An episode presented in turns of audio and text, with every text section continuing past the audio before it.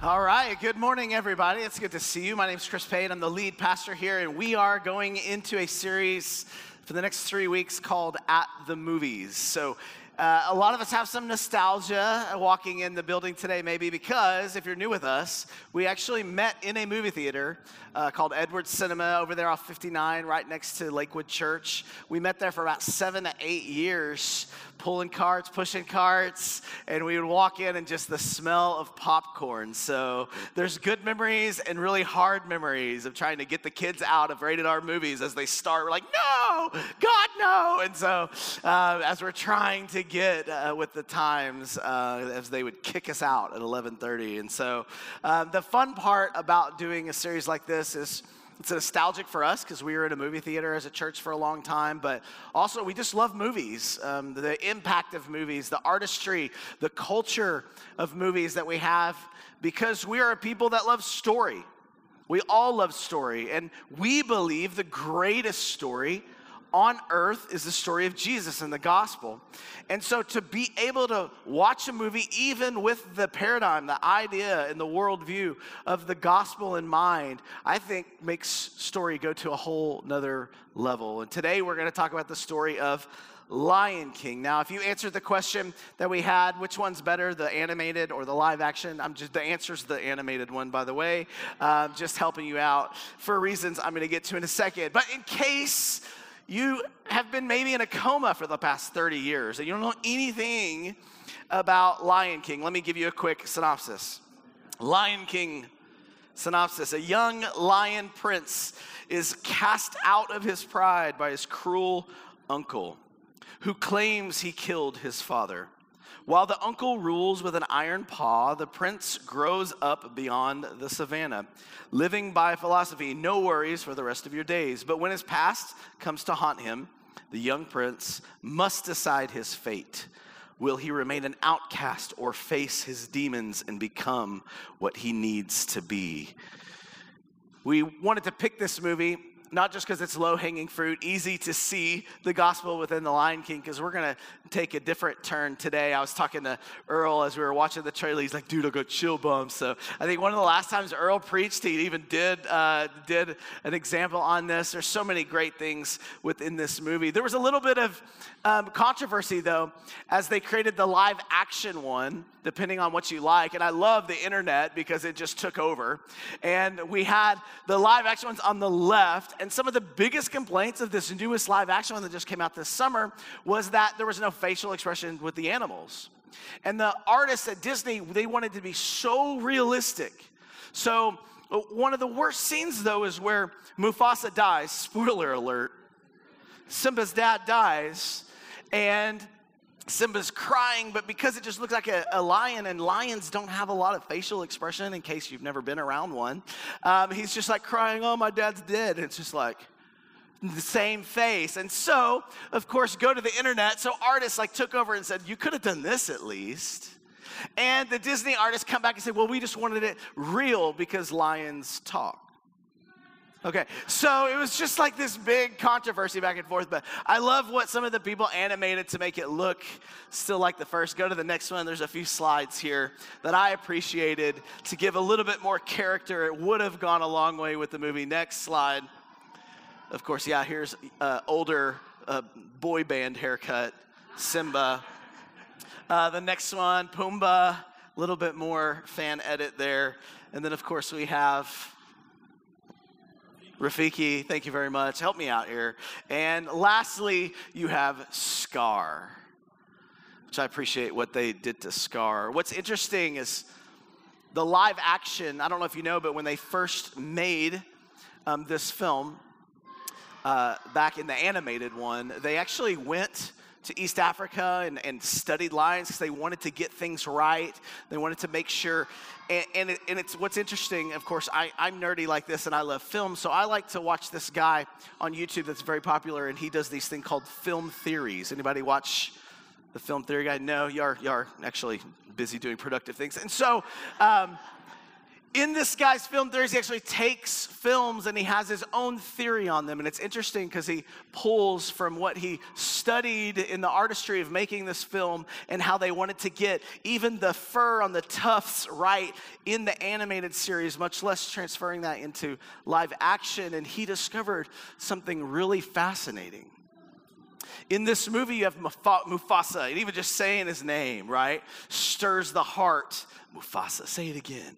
Everything the light touches, right? He has that voice, and it's so powerful.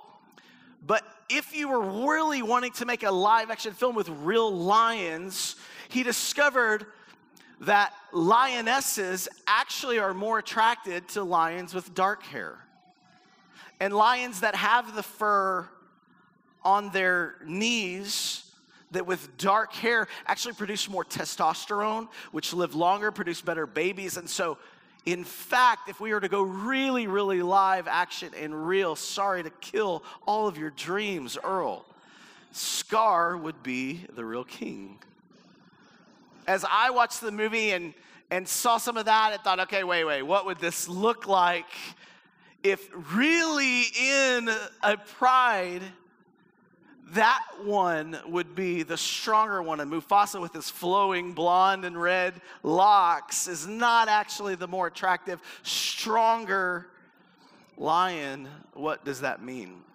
Made me read it and watch it a little bit different if we're going to go live and try to go as realistic as possible. Because here's what would come about is that Scar would have eventually maybe ended up the king anyway.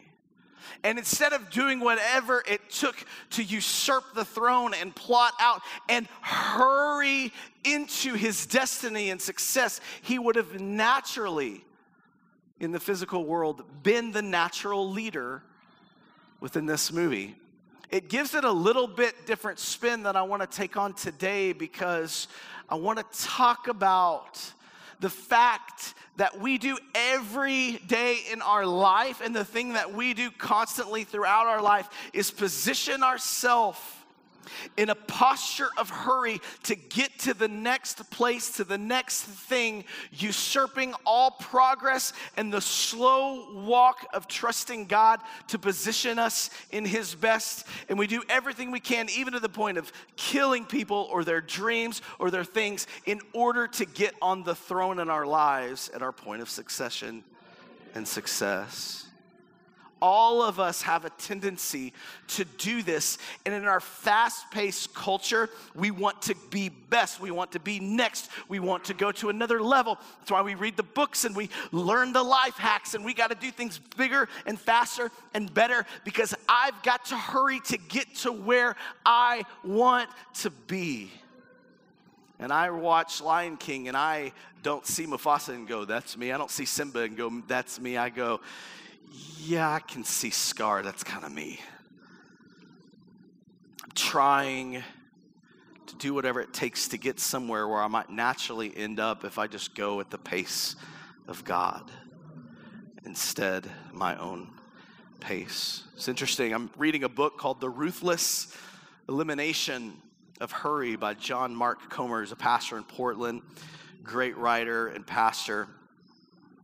And he's quoting this man named Dallard Willard, Dallas Willard, who was a great theologian, great author, passed away in 2013. But he was sitting down with one of his guys he was mentoring, and he told him this the greatest enemy of spiritual life in our day is hurry. Hurry is a symptom of exaggerated self importance and trying to do too much. It steals from us the precious moments that we have at hand in our life. As Dallas Willard was sitting and mentoring somebody, he looked across and he told them, You must ruthlessly eliminate hurry in your life because it's the biggest enemy to your spiritual life.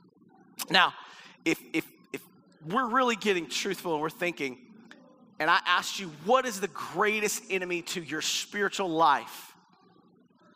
You would probably, like me, initially think something like, I mean, the biggest enemy is this partisan politics. income inequality, racial injustice. That's really the biggest problem going on. The sexualization of everything has to be the biggest problem. And I don't think hurry would even make our list.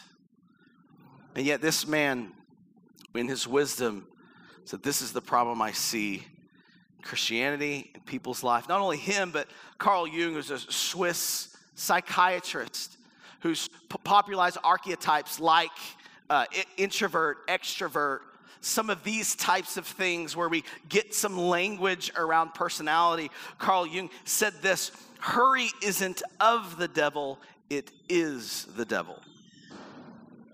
And, and, we find, if we really think about it, having this hurry paced life and needing to get to the top, no matter what the cost, and go, go, go, is really the issue underneath so many other issues that we struggle with every day. Issues like chronic anger, just uh, you see our outrage culture, low grade anxiety, the rise of suicide, mental illness, violence, materialism, digital distraction, loneliness, exhaustion, and burnout, just to name a few. If you really think about the root, it's this constant need to achieve something on my own and hurry through life. It's interesting, I read a study from US Travel Associations and they projected and they saw that time off in 2017 americans are some of the worst at taking time off in fact 52% of americans didn't even use all of their vacation days in 2017 we're overworked, we're overstimulated, we're just going, going, going. We don't know how to slow down and pace our life, and it is killing us mentally, emotionally, physically, and of course, spiritually.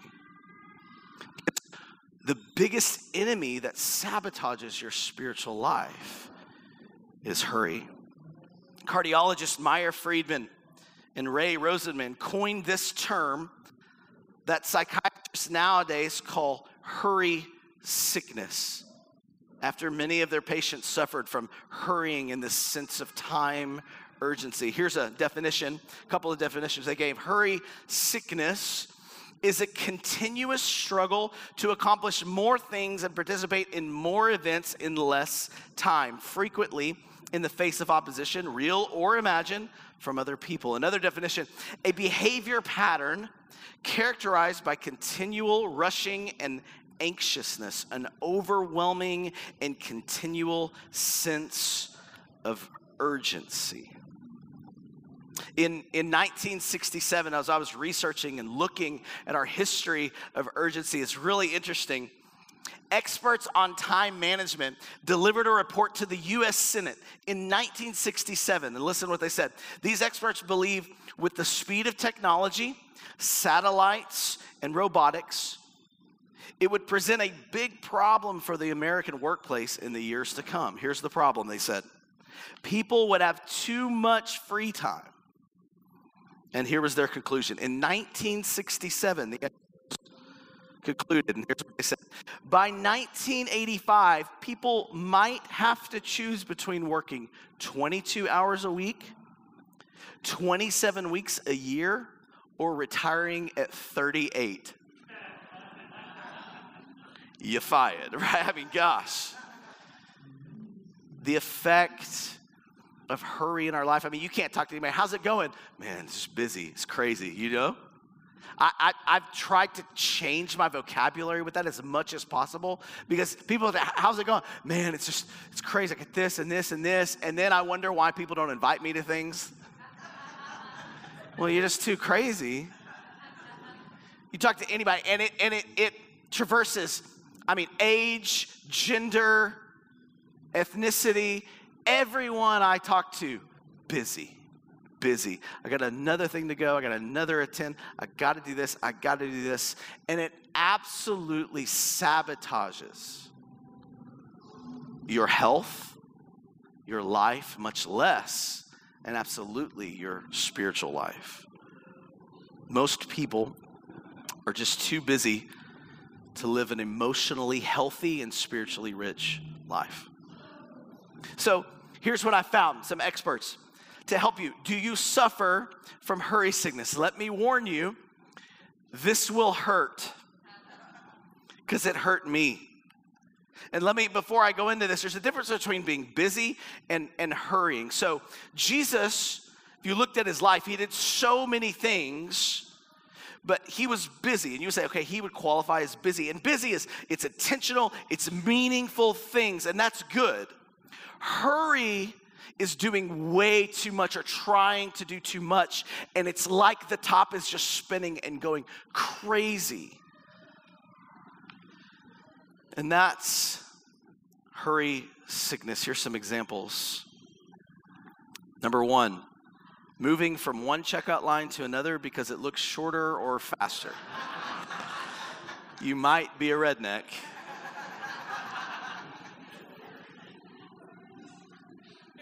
Counting the cars in front of you and either getting in the lane that has the least or is going the fastest.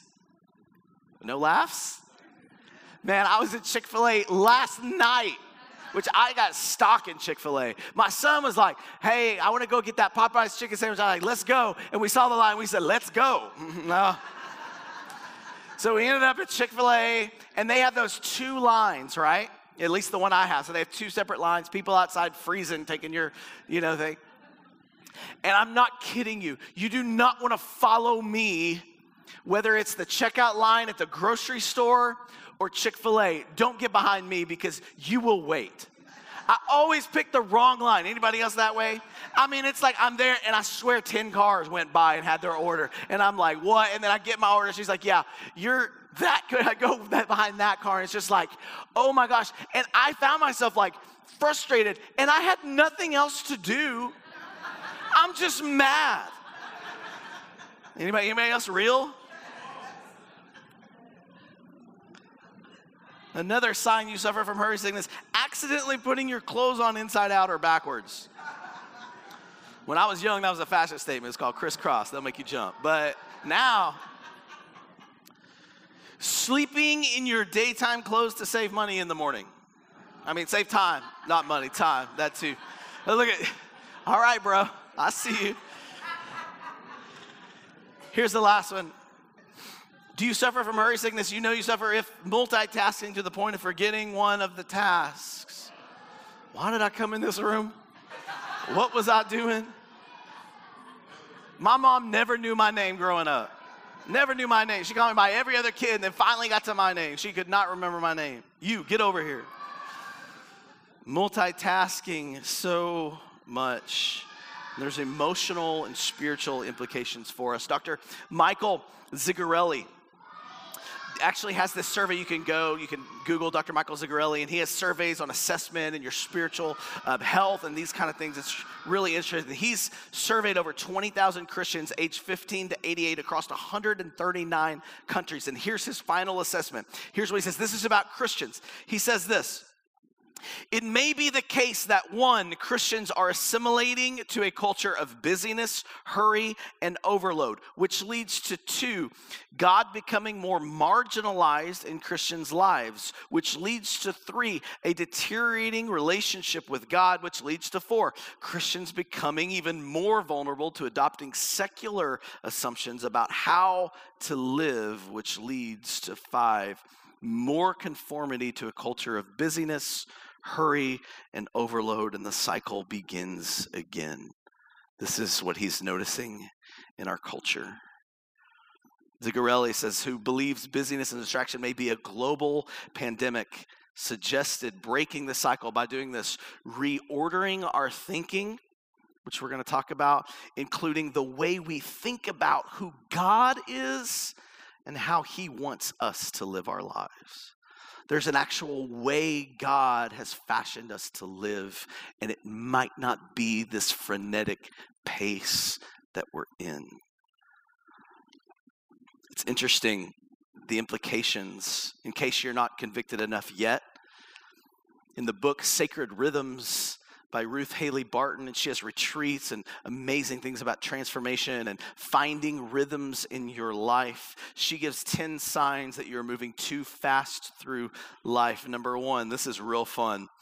It's like masochism, it just hurts. Irritability, quick to be grouchy or irritable. hypersensitivity and defensiveness.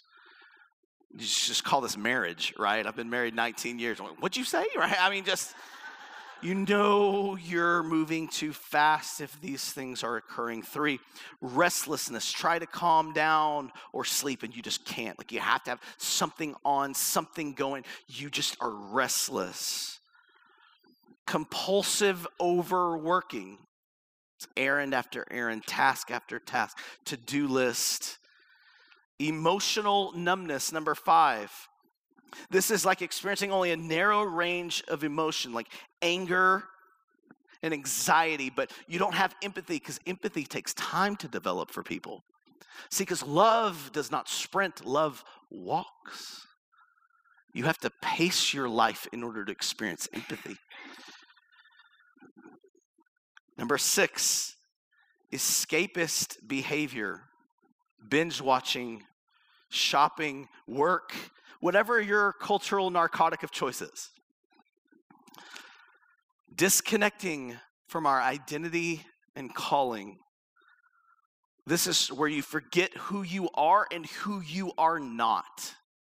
You're going so fast and so frantic, you lose yourself, your convictions, your values, because you're just going from one place to the next. You're a human, human doing not a human being. Not able to attend to human needs, basic things like sleep, exercise. It's interesting. I was reading that in America, before Edison and the invention of the light bulb, the average American slept 11 hours at night.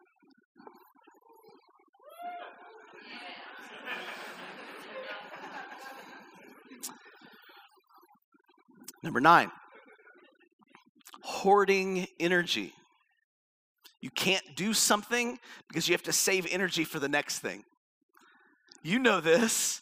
You know that one person that you they're like a leech and they just zap your energy. You're just like, what happened? Right? That's shopping does that for me. Like, I don't know why I turn into a 10 year old when my wife makes me go shopping. I don't wanna. Right? I just lose energy.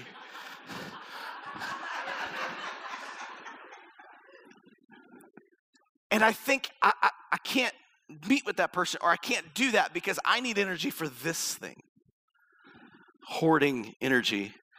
Number 10, slippage in our spiritual practices. Because to nurture and turn our attention to God and others takes work. And hurry, sickness absolutely sabotages absolutely sabotages your spiritual life. What your spiritual life and disciplines consists of giving and receiving love. And it sabotages your capacity to be able to do that because you're just going from one place to the next. Are you encouraged yet? How about this? Ronald Rolheiser in 1999 wrote a great book called The Holy Longing. And his, here's an excerpt from it. Great book.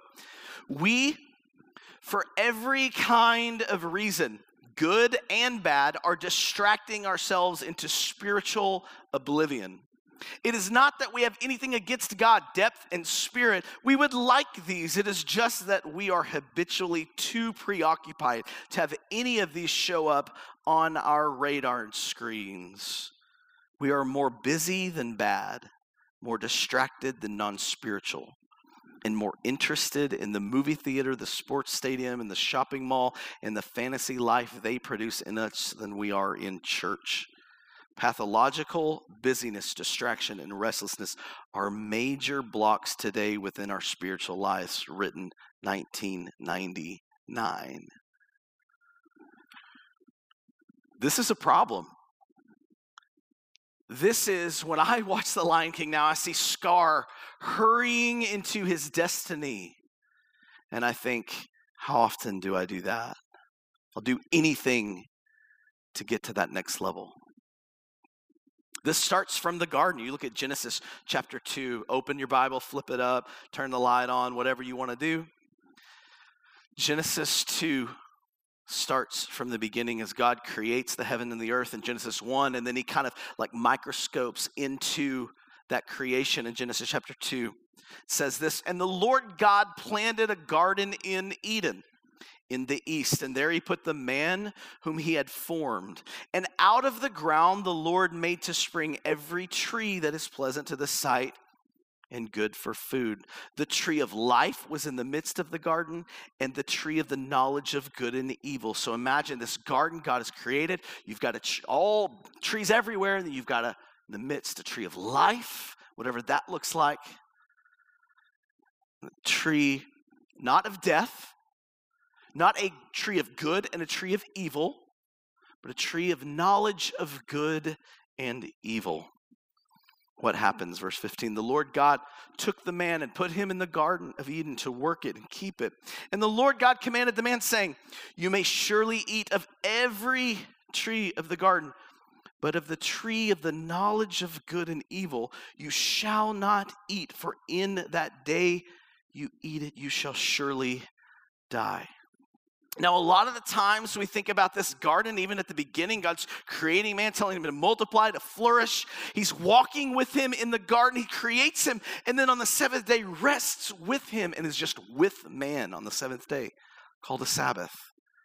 The pace of God walking at the pace of love, which never sprints but walks is a beautiful thing we see, and we need to frame our mind to how God operates and how He intended man to be. And what happens at the beginning? He puts him in this garden and He says, Here's a tree here of life and a tree of the knowledge of good and evil. Again, not a good tree and a bad tree. See, because God is a good father. It's not like you or me, like I would create my house. I would say, Addison, Cadence, Jackson, here's our home. Here is life, and then here's a guillotine. Don't play with that. That's not the image. Here's the image. Here's everything, all of this. Here's life. And then here's a choice. And here's your choice. Listen, listen to me carefully. Here's your choice. Walk with me and learn wisdom and knowledge of good and evil through my eyes, slowly walking with me, or grab it now.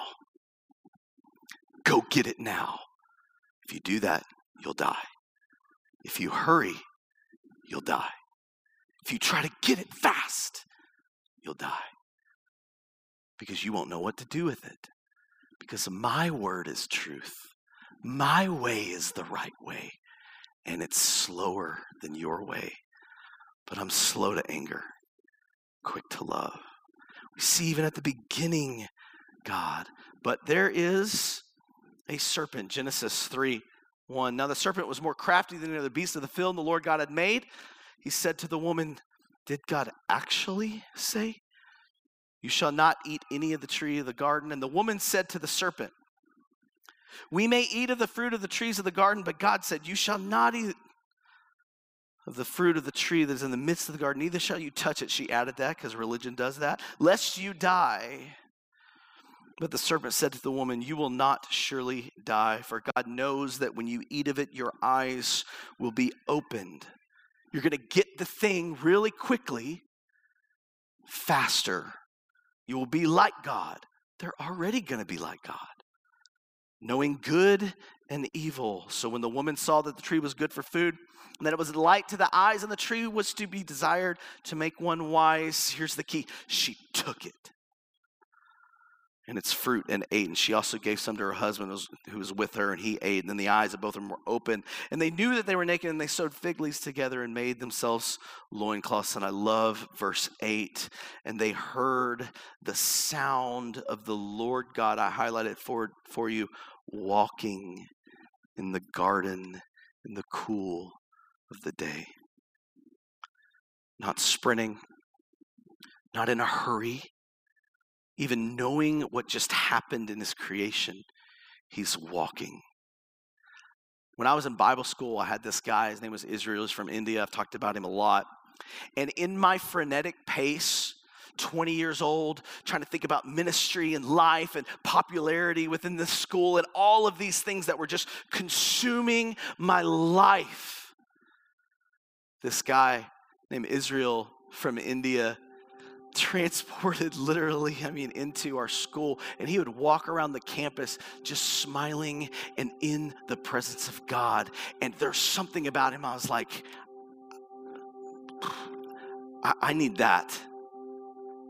I need that type of relationship with God that is just comfortable and able to be and able to walk and not be so consumed with hurry and craziness. And I said, Teach me, help me, grow me. And his pace was simply the pace of his master, Jesus, the person he served. You, you see Jesus in the temple at 12 years old.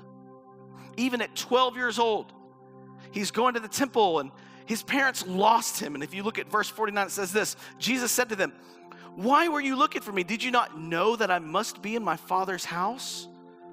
And they did not understand the saying that he spoke to them. Look at verse 51. And he, Jesus, went down with them and came to Nazareth and was submissive to them. Even at 12 years old, Jesus is this prodigy. He's in the temple. They're going, wow, who is this person? It, it would be like for us, the, the, you know, somebody extremely smart or intelligent or, or some kind of prodigy in music, and we see them grow up, and at 12 years old, we're ready to take them to Carnegie Hall and, and make it happen. This was where Jesus' intellect was in the temple, going back and forth with people. And yet, he said, okay, I guess my time's not yet. And he's humbled and he submitted himself to his parents and walked the next 18 years. We don't know anything that happened to him until he comes out of ministry in God's time, at God's pace. Because love walks. God walks. God's not in a hurry. And as I look at God and I look at Jesus, my brain flips. In fact, Jesus is doing miracles, healing people, casting out demons. I mean, his ministry is growing, and instead of writing a book and starting a 501c3, verse 15, it says this Luke 5. However, the report went around concerning Jesus all the more, and great multitudes came together to hear and to be healed by him of their infirmities. In verse 16, so he himself, Jesus, often withdrew into the wilderness and prayed. No, Jesus, you've got to do more. You got more books to write, you got more songs to sing, you got more people to heal. And he says, I'm going at the pace of my Father because my goal is not to hurry up my success, but to only do what God is calling me to do because I'm a human being, not a human doing. I love Dallas Willard. He's quoted saying this if you don't come apart for a while, you will come apart after a while. Jesus had to withdraw. And I look at God and I look at how He is and I look at Jesus and I look at the scripture and I don't know about you, but it convicts me of my hurry sickness and it, it makes me sober to go, what am I doing with my life? Am I like Scar, positioning myself and pushing to get to that next thing? Or am I trusting God, even if it's the slower route, because my goal is to be with Him and do what He wants me to do, not just frenetically be busy, be in a hurry. So, what's the remedy? Number one, I think you have to plan time to plan time for some specific things. You need to look at your life and you need to go, is this true? This is what the Bible calls repenting, changing the way you think and act. Gosh, I'm hurry sick. What do I do? Slow down. How do I do that? I got to plan actually a time to plan my time out. It's like budgeting your time. Where am I going to do these things? Number one, Sabbath. This is a real thing, not as a law, but as a good rule of life of just stop let God just be. Turn off all the devices, all the distractions, and just be. When am I going to find a time to do that? When am I going to find a time be for solitude, just to be alone? And I know some of you moms of little kids are like, I can't even go to the bathroom by myself. Little fingers come up under the doors. I know, been there. But you got to say, honey, I need some time. And it's not me time, it's be time. Be with God. Be present, not distracted, but just present. Find some solitude if we want to walk in the way of Jesus and do what Jesus has done. I think the last thing, and we're bad at this, silence. Maybe some of you this week, as you're driving to schools, you're driving to work, as you're driving wherever you're going, instead of turning up the jams and doing the thing, podcasts, why don't you just turn everything down for a little? Just let God talk to you. Your spiritual life consists of giving and receiving love, and you can't give what you don't have. And if you don't take the time to bask in the love of God through what Jesus has done, you're just going to be hurried, hurried, and trick yourself into thinking you've got to earn His love instead of basking in His presence and realizing He's earned it for me. I love what one theologian says that God shouts at his enemies and he whispers to his friends. But you got to be still enough to hear the whisper. My sheep hear my voice, he would say. And I don't know about you, but I see the frenetic pace that I feel in my life, the, fr- the frenetic pace that I see in our culture. The church is not a subculture. We're just kind of a lower culture. We are a counterculture. We have a different way and a different path demonstrated through Jesus and through the scripture of how to live and be mentally, emotionally, physically, and spiritually healthy with a God that walks at the speed of love. You stand to your feet. And I want to ask you in here as we ask the worship team to come up and we're going to sing this song again as a worship, as a prayer, as an anthem. Lord, make me whatever you want me to be. Like it's your pace. I'm not going to pull the scar and make it happen. I'm going to trust you and your timing because I want you, not just your stuff. With your head bowed and your eyes closed, please, everybody in here, head bowed, eyes closed. I want to ask, am I talking to anybody in here today? If you're here and you're saying, man, that's me, I've got hurry sickness, raise your hand. Come on. All around the room, at least half the room. The Bible uses the word repent. Change the way you think and act. As we read earlier, the only thing we can do what is God like? Okay, how can I be with God? And live his way. And some of you are going, I feel like you're asking me to be a monk. That's the equivalent in our culture. I gotta go, I got, I got things to do. Let me tell you, you're sabotaging your spiritual life as long as you're just going and going and going and going and going and not stopping. God wants you in it for the long haul, and He wants to spend time with you and know you. So if you're here with your head bowed and your eyes closed, I want to pray for you. God, those that say, hey, that's me. I've, got worry sickness. I'm trying to go. I'm go I'm frenetic. I'm 10 out of 10. Lord, I pray right now, your spirit, even in this moment, God, will fill this place. Lord, we know you are not just natural, you are a supernatural God. I pray for healing and I pray for conviction in our hearts to be the people you've called us to be to say, Make me whatever you want me to be. In Jesus' name.